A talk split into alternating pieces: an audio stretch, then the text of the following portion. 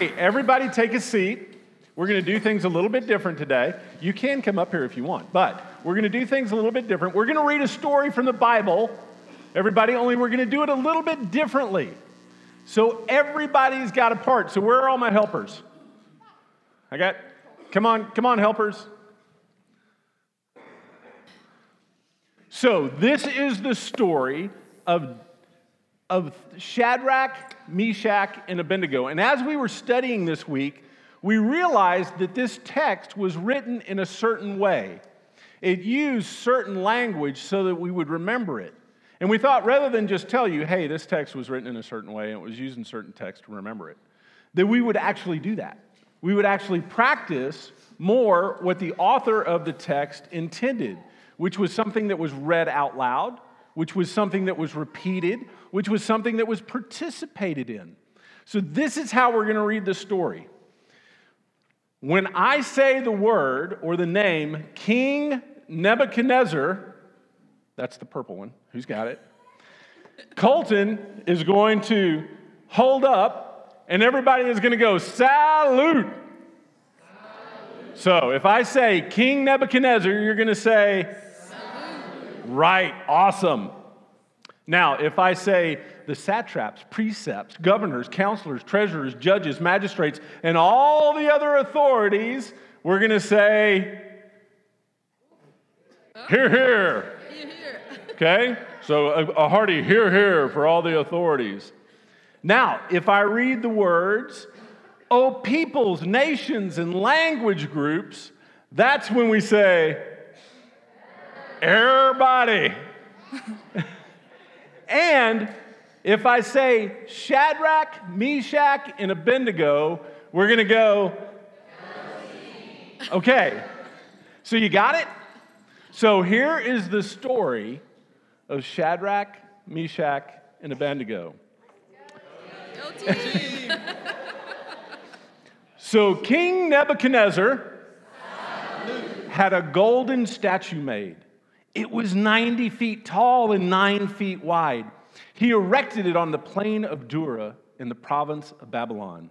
Then King Nebuchadnezzar sent out a summons to assemble the satraps, prefects, governors, counselors, treasurers, judges, magistrates, and all the other authorities. Hear, hear. hear, Of the province to attend the dedication of the statue that he had erected. So the satraps, prefects, governors, counselors, treasurers, judges, magistrates, and all the other authorities assembled, on the uh, assembled for the dedication of the statue that King Nebuchadnezzar had erected. They were standing in front of the statue that Nebuchadnezzar had erected. Then the herald made a loud proclamation To you, O peoples, nations, and language groups, the following command is given. When you hear the sound of the horn, flute, zither, trigon, harp, pipes, and all kinds of music,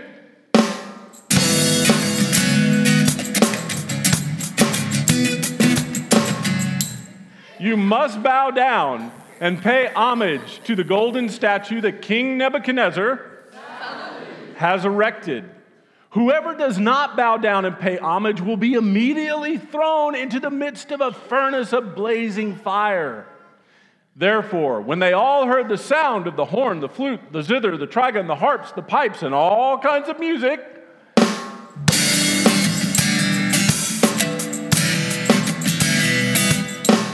all of the peoples, language groups, and nations began bowing down and paying homage to the golden statue that King Nebuchadnezzar had erected. Now, at a certain time, Chaldeans came forward and brought malicious accusations against the Jews. They said to King Nebuchadnezzar, O king, live forever. You have issued an edict, O king that everyone must bow down and pay homage to the golden statue. Statue when they hear the sound of the horn, the flute, the zither, the trigon, the harp, the pipes, and all kinds of music.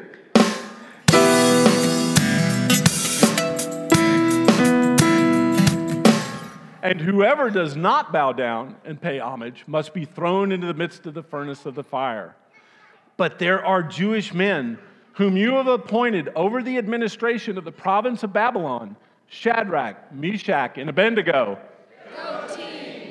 And these men have not shown proper respect to you, O king. They don't serve your gods, and they don't pay homage to the golden statue that you have erected. Then Nebuchadnezzar, in a fit of rage, demanded they must bring Shadrach, Meshach, and Abednego before him. So they brought before the king Nebuchadnezzar, said to them, Is it true, Shadrach, Meshach, and Abednego? that you don't serve my gods and that you don't pay homage to the golden statue that I erected? Now, if you are ready, when you hear the sound of the horn, the flute, the zither, the trigon, the harps, the pipes, and all kinds of music,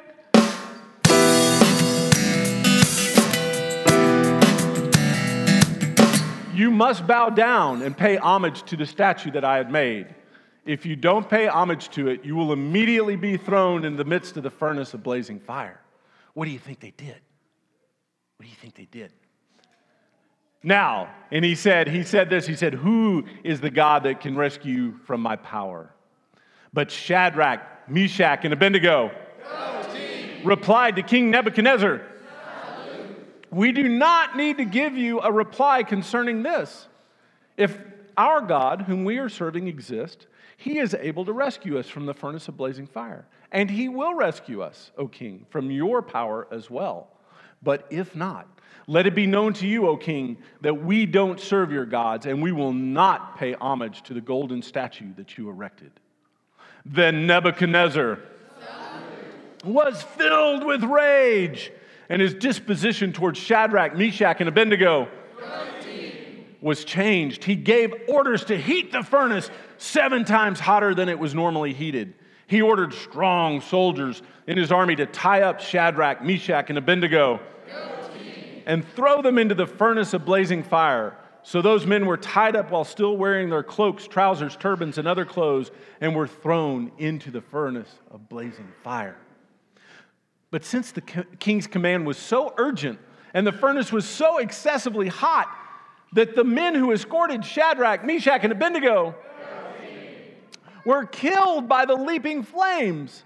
But those men, Shadrach, Meshach, and Abednego, fell into the furnace of blazing fire while still securely bound. Then King Nebuchadnezzar was startled and quickly got up. He said to his ministers, Wasn't it three men that were tied up and thrown into the fire? They replied to the king, For sure, O king. And it literally says that. Um, he answered, But I see four men untied and walking around in the midst of the fire. No harm has come to them and their appearance, like the fourth, is like one of a god. Then Nebuchadnezzar approached the door of the furnace of the blazing fire. He called out, Shadrach, Meshach, and Abednego, servants of the Most High God, come out, come here. Then Shadrach, Meshach, and Abednego emerged from the fire. Once the satraps, prefects, governors, and ministers of the king had gathered around them, they saw that these men were physically unharmed by the fire. The hair on their heads was not singed, nor were their trousers damaged. Not even the smell of fire was found on them. Nebuchadnezzar exclaimed, Praise be the God of Shadrach, Meshach, and Abednego, who has sent forth his angel and has rescued his servants who trusted in him, ignoring the edict of the king and giving up their bodies rather than serve or pay homage to any other God than their God.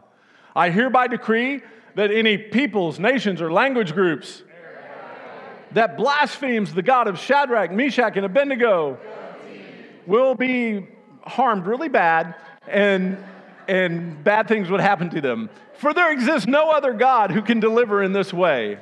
Then Nebuchadnezzar promoted Shadrach, Meshach, and Abednego in the province of Babylon. Let's hear it for our helpers. Good morning. All right, there we go. Hey, good morning, everyone. Again, my name is John Ray. I'm one of the elders here at Grace Church and get to teach when I'm in town and love it and love seeing everybody here. I'm just really thankful for the chance to be here and share with you this morning about our text, our message, uh, even have some fun with it as we did in the reading. Uh, many of you know, or, or maybe you don't, but our oldest daughter, Hope, is bar manager at a bar and a restaurant up in Bentonville. And for years, I was a bartender as well, so we have a lot of conversations that revolve around, well, you know, how do you do this? How do you, how do you, how do you be this effectively? Um, and she was relating us a story last night about a young bartender that she was training on how to handle someone who may have had one or two too many drinks. And this person was trying to engage in a conversation uh, with this young bartender, and the young bartender got drawn into the conversation and was trying to rationally discuss issues with this person that had had a few too much to, or a few too many to drink. And uh, we quickly agreed that one of the one of the cardinal rules of bartending is never argue with a drunk. You just it will never end up well. But I thought, you know, that's not just a rule for bartending. You see, we live in a society where we're all drunk on something. We're all intoxicated with something that makes us irrational. I mean, anybody had a rational conversation about politics lately? It's pretty doubtful. But we all have these things that drive us into irrational behaviors, irrational thoughts, emotive responses. We talked about that a little last week. And that's one of the reasons why the practice of Advent is so crucial for us. The practice of Advent is so critical because what it does is teaches us to live soberly.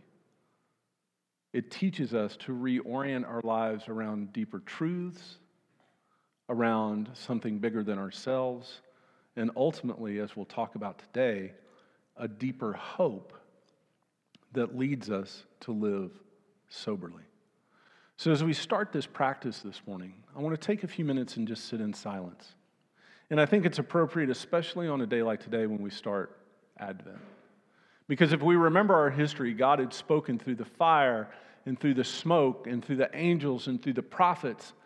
And then, as we read scripture, we see this time where all that just stops.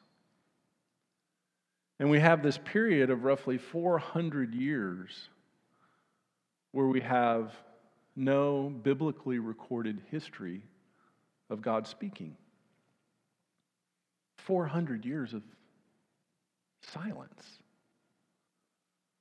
Silence that was shattered by the advent of Jesus. So, as we prepare our hearts to study the scripture, to read this text, let's sit in silence, our own silence, but also the silence of that waiting, the silence of that preparing, the silence of that longing for God to speak. So, join with me, please.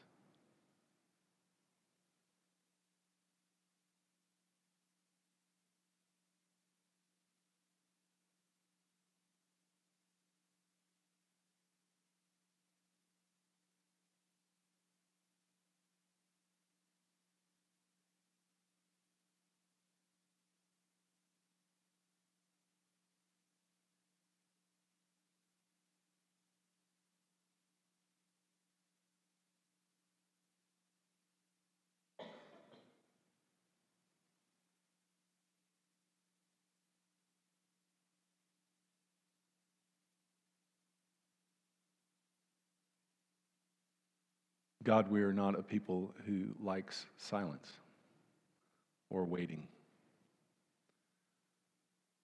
We have been trained to demand, to expect immediate gratification, trained to expect answers to all our questions on our timetable and in a way that we can understand. And we ask this Advent season that you would retrain us, that you would give us an imagination to wait, to wonder, to anticipate, but also to accept what you offer. Maybe give us new questions, different questions. That we would experience you in a different way, in a deeper way,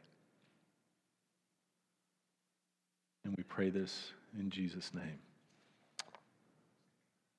Amen. So, we're not going to read the scripture again. Again, it's a long passage. Hope you had fun with it. I had a lot of fun uh, reading scripture that way. But we have to remember that, that while that is fun to do, and it almost kind of sounds a little bit like Dr. Seuss at points, this is an incredibly profound text for us as we study what it means to hope. And as we do this, we're going to see that the people of God have an ultimate hope that goes so much deeper than the things we're trained to expect personal comfort and convenience, even the idea of personal salvation. That the promises of God that formed and shaped the imagination of Shadrach, Meshach, and Abednego, that indeed shaped all of the people in the Old Testament and even in the New Testament, went far beyond some kind of personal experience. That was definitely included, but it was much, much bigger than that. In the book called The Unnecessary Pastor by the brilliant author and theologian Marva Dawn, she says this. She says, We need to become Southerners to read the Bible correctly. Because to inhabit its world is to speak about our lives as y'all, plural, not you, singular. If we could stop thinking about ourselves in individualistic terms and recognize that everything in faith is communal, contingent, and corporate, we would find life and affliction and labor more bearable. I would add to that we could find a deeper source of hope in a world that defies it, in a world that is constantly telling us to evaluate reality by our own private individual experience. Now, when we stop and think about that rationally, we would say, well, of course we can't do that. Of course, no single person could be the evaluator of what is good and bad or, or what is successful or unsuccessful just on their own personal experience. I mean, we have 7 billion people sharing the planet, right? And not only that, that's just the ones that are alive today. What about all those who've lived through history? What about all those that may come after us? How could any one single individual person's experience be used to evaluate ultimately what is good or bad, what is successful or not. Yet that's the way we live, isn't it? We live as if the center location of everything is me. I, I do that. We even read our Bibles that way. We read it as if it was all about me. And in English, we have this particular problem, right? Because the singular and the plural is both the word you. Now, when I teach, when I teach internationally, this is not so much of a problem because most languages have different words to express that. And actually, we do, like I said, if we speak properly as Southerners, we have y'all. So, next time anybody gets on you for using y'all, just say, listen, this is the way God talks, okay? But this idea doesn't fit in our DIY culture, does it? It's, it's, it's antithetical to the do it yourself idea. But it is essential that we learn to approach Scripture this way. It opens up meaning and purpose, practice and understanding in a way that no individual centered reading can. Ultimately, our growth is going to be stunted and anemic until we learn to read, imagine, practice, and understand not just Scripture, but all reality this way. Shadrach, Meshach, and Abednego surely hoped that God was going to rescue them. There's no doubt. They hoped that God would rescue them from the fire. But when we read the words of the text, they also had a sober understanding that so much more was going on, so much bigger than the three of them, that they even proclaimed, but if not, but if that's not what happened, they were okay with that.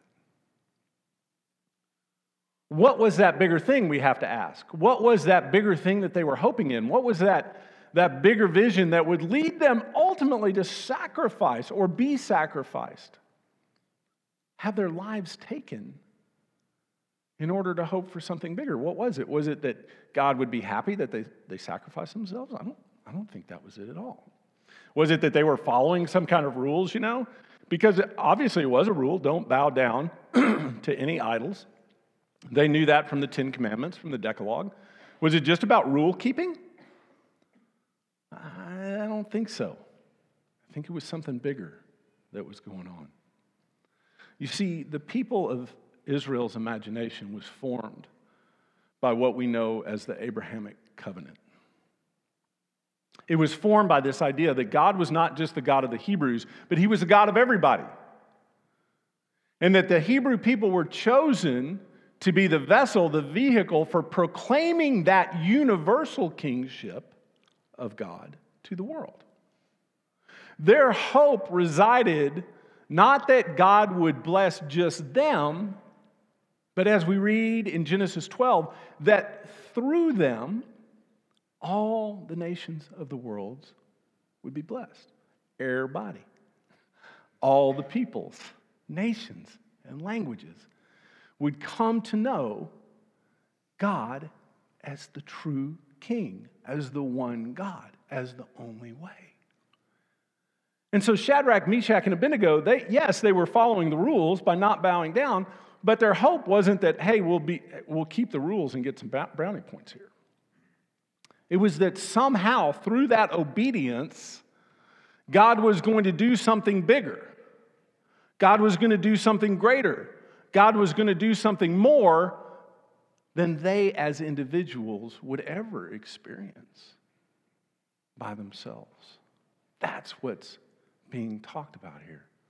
And we can see as we study this how this informs our own hope. The older I get, the more that I think of it's just about me, my person, my happiness, my bank account, my health what happens to me? My world shrinks, my world diminishes, and my hope wanes.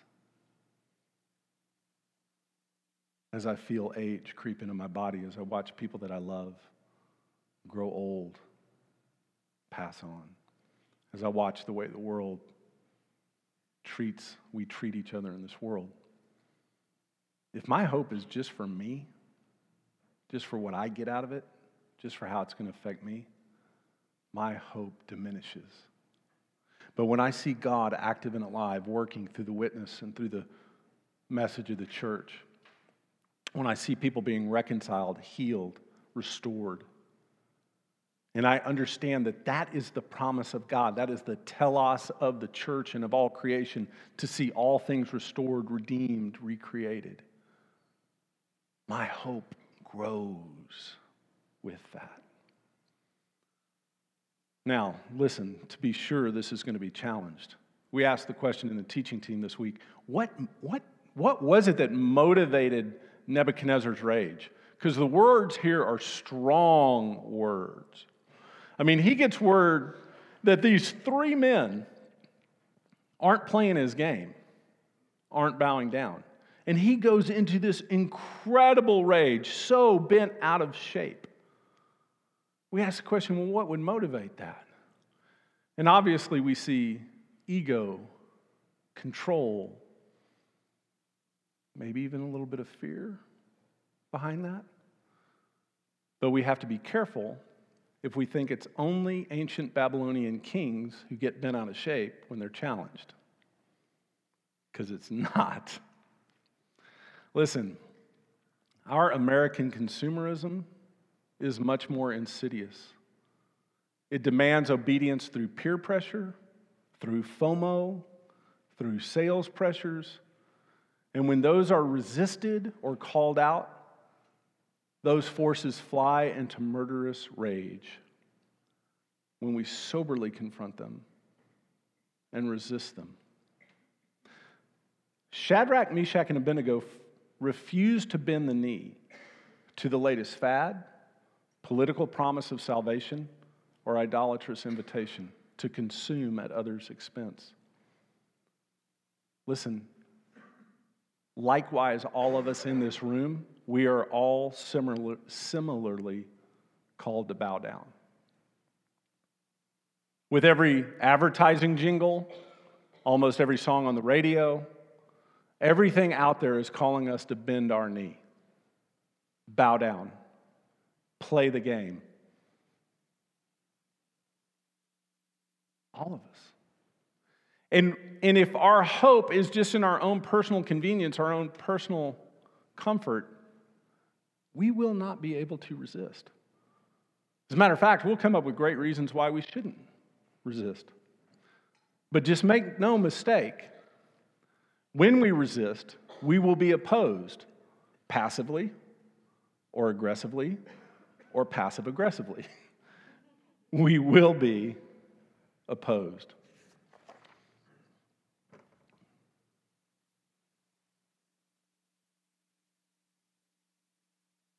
We ask another question as we studied this. We said, Who's the story? Who's the hero of the story? Who do you think the hero of the story is? We told the text. God. God is definitely mentioned. Any other thoughts? Who, who's the hero of the story? Who is the story about? Who shows the most change throughout the story? Nebuchadnezzar, right? Like I went in thinking, and Pete and I talked a lot about the like isn't this about Shadrach, Meshach, and Abednego? I mean, aren't they the ones there? But King Nebuchadnezzar is the one who's, who goes from one position to another through the whole thing. We see him as the most developed character, which in a way is really fascinating. Because what we see then is that demonstrated that God is in control even of the most elevated king, even of the person, if they are tyrannical bloodthirsty, maybe even out of their mind. We see later Nebuchadnezzar went out, lost his mind. He was crazy. Even that person who we think has so much power and has had so much power given to them by politics or society, God still is able to change their hearts through the witness. And so we get this hope of God being able to do that. And that was kind of the conclusion we came to as a teaching team. But then as I reflected on it more, I thought we really can't short sell Shadrach, Meshach, and Abednego here. Because I started to think, well, what would I have done?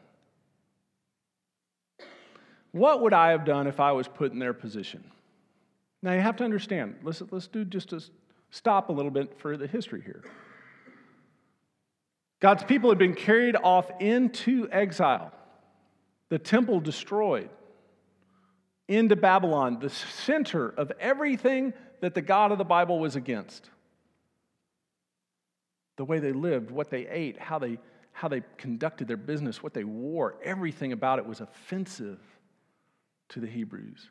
Everything about it spoke of idolatry, sensuousness, violence. And here you have three men. They probably watched their families brutalized.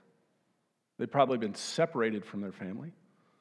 In all likelihood, they had been castrated in order to serve in the king's court, endured incredible hardship to be in this position. And then when they're finally there, they're told, Look, bend your knee. But it wasn't just a threat, it was also a bribe. Because with that bending of the knee came influence, came position, came power, came influence. And how easy would it have been for them to justify the bending of the knee to say, Well, God's put me here. And if I've got this position, then maybe I can influence the king's heart. And because God's got me here, maybe I can manipulate the machinery of the, the political machinery to make it better for the other Hebrews who are here. Like maybe I can use this to the advantage of others if I just play the game, if I just go along. And that's the thing that's so convicting about this story is they didn't. Now ultimately, it turned out well for them in the story. They were actually promoted. They got a job promotion out of this once they survived the ordeal. But there was no guarantee of that. There was no guarantee that that's how that was going to turn out. They had a hope in something different than just the pragmatic outcome. They had a deeper hope that their obedience, somehow, whether they saw it or not, whether they understood it or not, would be used by God to fulfill his promise. Alex noted in his message to the worship team this week that in Hebrews 11:1 we receive this word. Now faith is being sure of what we hope for and convinced of what we do not see. Shadrach, Meshach, and Abednego had a long, honest recollection of history and with their God.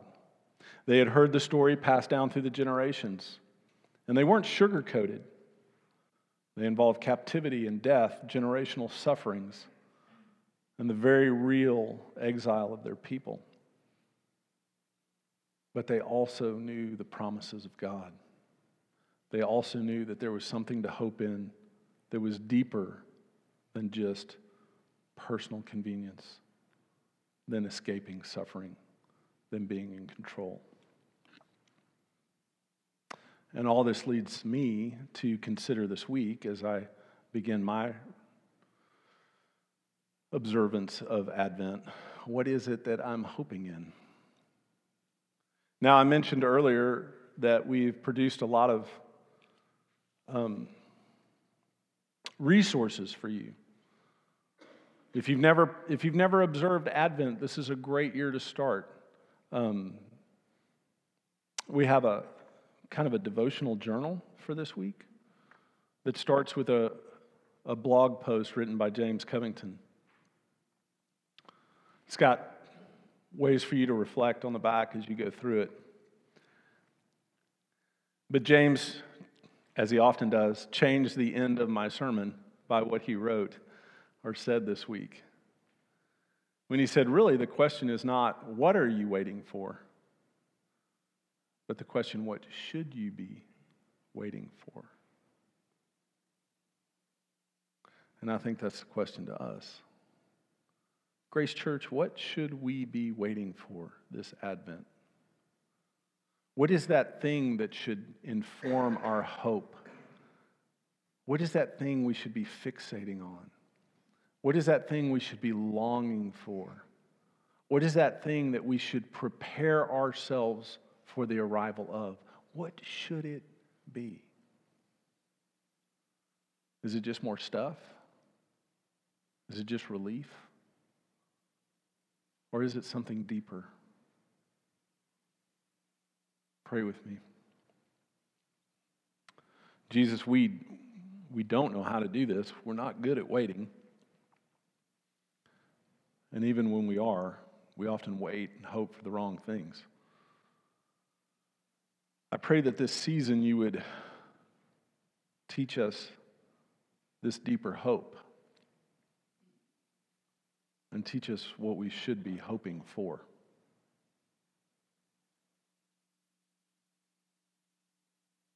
We want this story, this witness of these brothers so many eons ago to speak to us now and that we might know their story in our own experience. We pray this in Jesus' name. Amen. I'm going to ask the worship team to come up as we transition now into a time of reflection, time of taking an offering, sharing with one another the things that God has given us, the resources,